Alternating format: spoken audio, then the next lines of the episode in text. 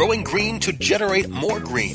Welcome to the Grow Show with Kyle Kushman. Each week we plant the conversational seeds about cultivation and the changing climate of cannabis culture. We'll peel back the layers of benefits of the world's most versatile plant, from food to fuel, from remedy to resource. CannabisRadio.com proudly presents The Grow Show with your host, multi award winning grow master and respected cannabis consultant, Kyle Kushman. Hello, everybody. We are live from the National Cannabis Industry Association in Oakland, California, and I am here with Aaron Smith, the National Director of the NCIA, and I'm glad we finally got to sit down because I did want to talk to you, and you've been so busy. Um, first, I want to thank you for putting on such a great show. Thank you, Kyle. This is uh, our biggest event ever. So glad to be able to sit here and, and, talk with you. It's always a pleasure. I can tell it's the biggest. This is really nice. The traffic is really nice, and uh, man, this is really one of my favorite favorite events for sure.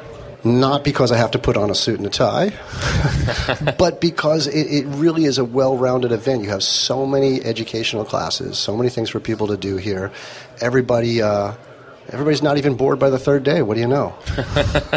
yeah, there's a lot of fascinating topics to cover in the cannabis industry, and it, it's growing so fast that you know I think was in a panel uh, or general session this morning with Steve DeAngelo, and he asked, you know, how many of you just got into the industry in the last year, and I about 75% of the hands went up.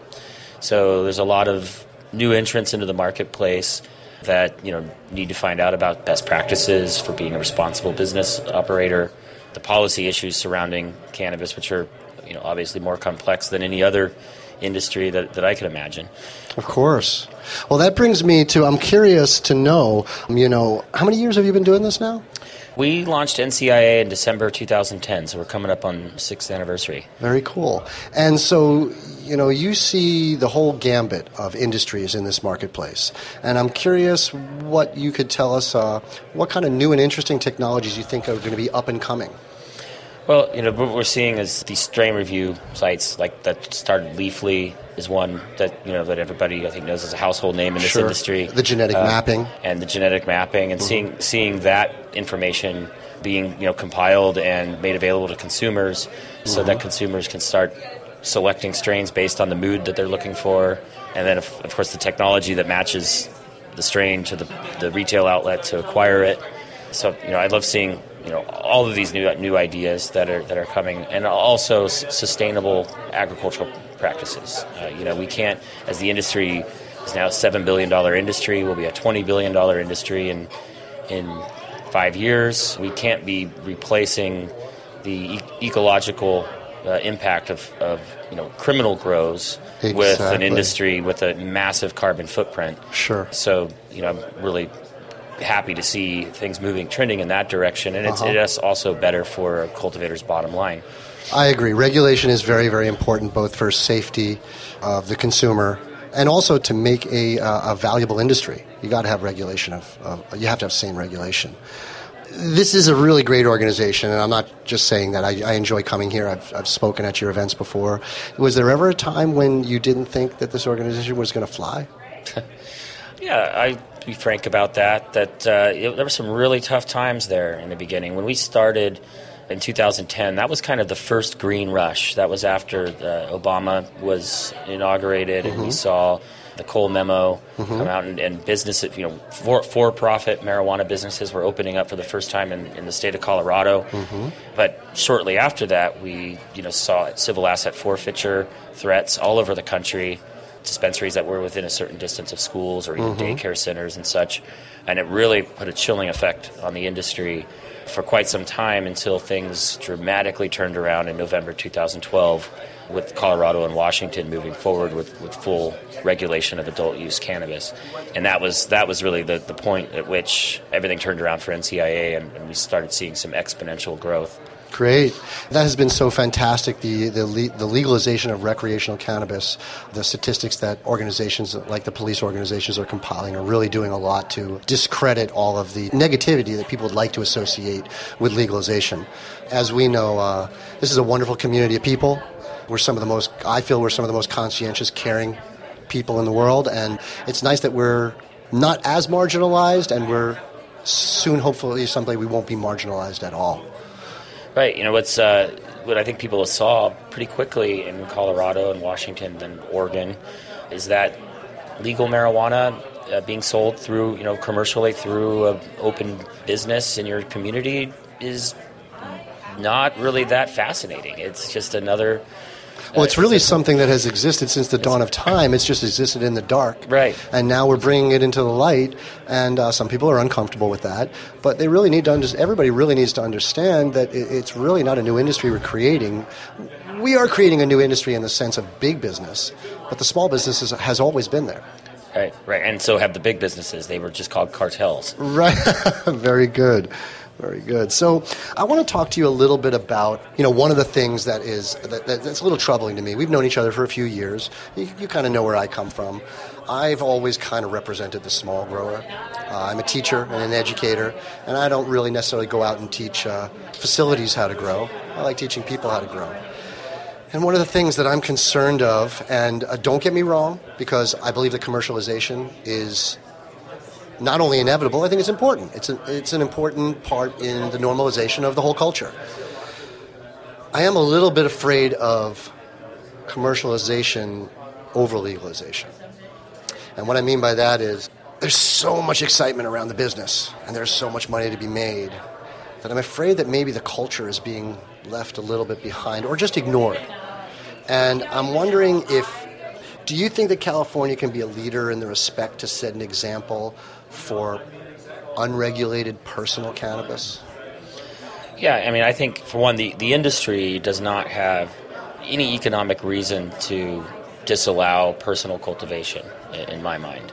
It will always be probably a smaller percentage of the cannabis consumed is consumed by people who grow it for themselves. I think we should be looking at a market that looks similar to beer, where sure there's some giant, you know, breweries that own a huge chunk of the market share, make you know cheap swill. mm-hmm. Then you have your craft breweries that are all, flourishing all over the country, mm-hmm. and then you also have your home brewers. And if anything, I think you know cultivating cannabis, you know, somebody per- cultivating their own personal uh, use cannabis actually can give them an appreciation of, of the plant and an appreciation of commercially produced cannabis. Sure. Uh, and then, of course, there's there's a whole industry around personal cultivation as well. So, and, and I think that that it's really something, uh, maybe a little kind of side effect of prohibition is that we have created a unique culture around cannabis and the cannabis industry that doesn't look like anything similar to any other sure. business sector in this country. And I really want to make sure that we can maintain that, at, even as we mainstream. You know, year after year, we're becoming more and more mainstream. Sure. Which is why we, you know, at this conference, uh, that's kind of an underlying theme with many of the panel sessions and the and the, the speakers that, that you're hearing today and yesterday. I really appreciate that a lot. The Grow Show with Kyle Kushman will return once we cultivate through this short commercial break.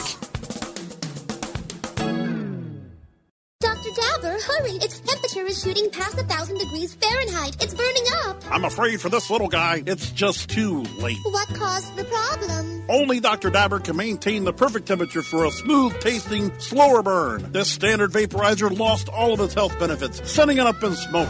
So you're telling me that most vapor pens burn so hot they produce smoke, not vapor? Correct. Keep away from those standard vaporizer pens and turn to Dr. Dabber. Doctor's orders. Less heat, more flavor.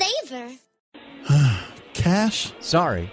I don't carry around cash, and I don't want to use the ATM and pay surcharges. You don't need to carry cash. Haven't you heard about PayQwick? Okay, tell me about PayQwick.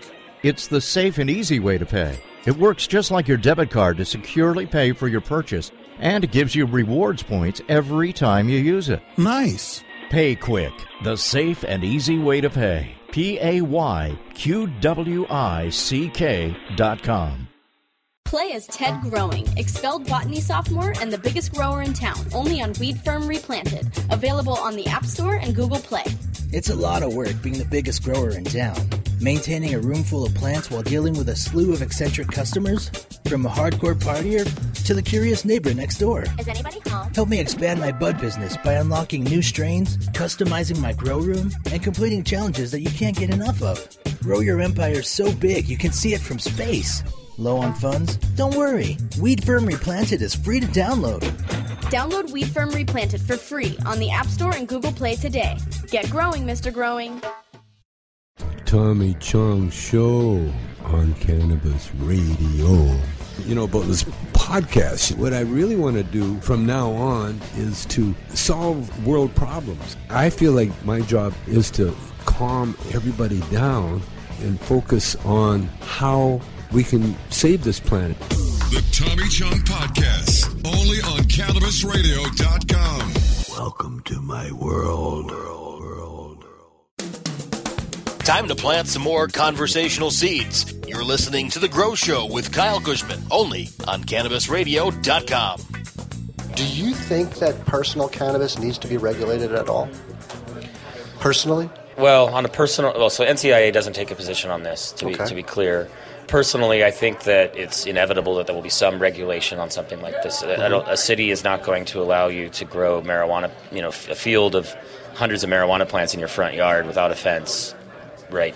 Sure. So, uh, so yeah, I think that there is some some place for sensible regulation around it, and I and I think that just like any other commodity, you know, you can grow vegetables for yourself all you want, but once it becomes a commercial operation, you, need a now license. you need a license, and, Exactly. and so that's that's where the, the line should be. That's what I'm. I I agree 100%. I, I, I kind of think that the legislators would be doing themselves a favor if they focused on commercial legalization and just any, any cannabis that was not intended for sale really doesn't need to be regulated any more than you regulate what I put on my tomatoes at home or what I eat. But you know that's a little bit of a stretch. I'm just I'm always for the culture. You know I'm trying to preserve the culture, and you know the culture's been very good to me. It's very important to me. Do you think that federal legalization, once it happens, will exclude personal cultivation, or do you think we'll be able to get that in there as well? Well, my model legalization regime would be actually getting the federal government to allow states to handle these matters, and which is similar to alcohol. You know, there aren't, you know, for, alcohol is regulated at the state level, but it's legal at the federal level, and I think that, that that's also I think more politically saleable because a member of Congress from Oklahoma or Texas or somewhere that's probably not going to have, you know, any large scale legalization program anytime soon. Uh, it's easier for them to vote for states' rights than it is for them to uh, vote for something that's in conflict with, you know, perhaps their constituents' opinion. So I think that that is an issue that should be left to the state, and then, and, and like I said, in a lot of cases, localities. It's a land use issue, whether or not you can, you know, grow marijuana in a certain parcel of land you know, in, in, under certain conditions. That sort of thing is usually left to state uh, municipalities within the state. That does sound reasonable. Uh, getting onto kind of a different subject, can you comment on what, what you think it might take for uh, cannabis hemp to retake its rightful place in, in industry and textiles? Well, you know, I think that, that we're much further ahead on that than we are on, you know, adult use or so-called recreational. Really?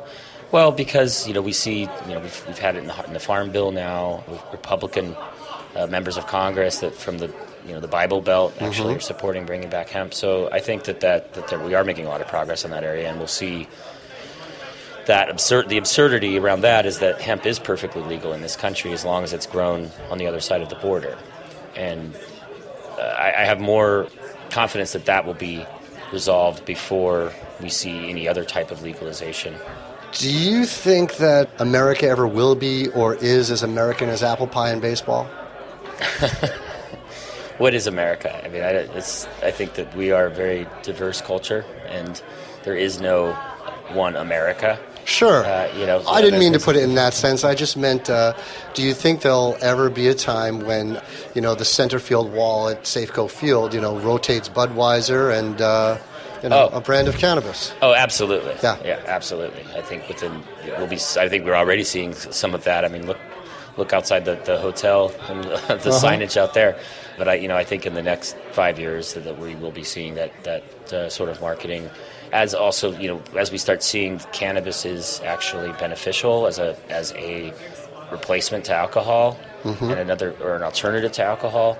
There's you know a lot less fear around the public marketing and, and that sort of thing. You know, we see these these outdoor advertising campaigns are limited by us- city or state regulations. I think that you know as time goes on, uh, we'll see that easing a bit. That's great. You know, it's really interesting to me because cannabis has been such a big part of my entire life from the time when I was a teenager and I was smoking it to rebel. I'm really glad that I had cannabis as my rebellion, being a fairly safe, innocuous substance. I'm kind of worried about the generations to come. What are they going to have to use to rebel against their, their parents? Yeah, good, good point. You know? So, but I guess you know everything. Uh, everything is evolution, right? Yeah, I mean sometimes when people think it's it's no fun anymore now that it's legal, but, right? But it's the right thing to do. You know, right. We should you know never be putting people behind bars for uh, using a substance that is by every measure safer than, than alcohol, tobacco, pharmaceuticals, or over the counter medicines for the most part as well. You speak of the truth, man. And so, you know, I just want to thank you for uh, sitting down with me for a few minutes. I want to thank you for doing this conference. I'm going to continue to attend every chance I get. And just thank you very much for being yeah, here and putting you. on a good Always show. A pleasure. Aaron Smith, the National Director for the NCIA. I want to thank everybody for listening.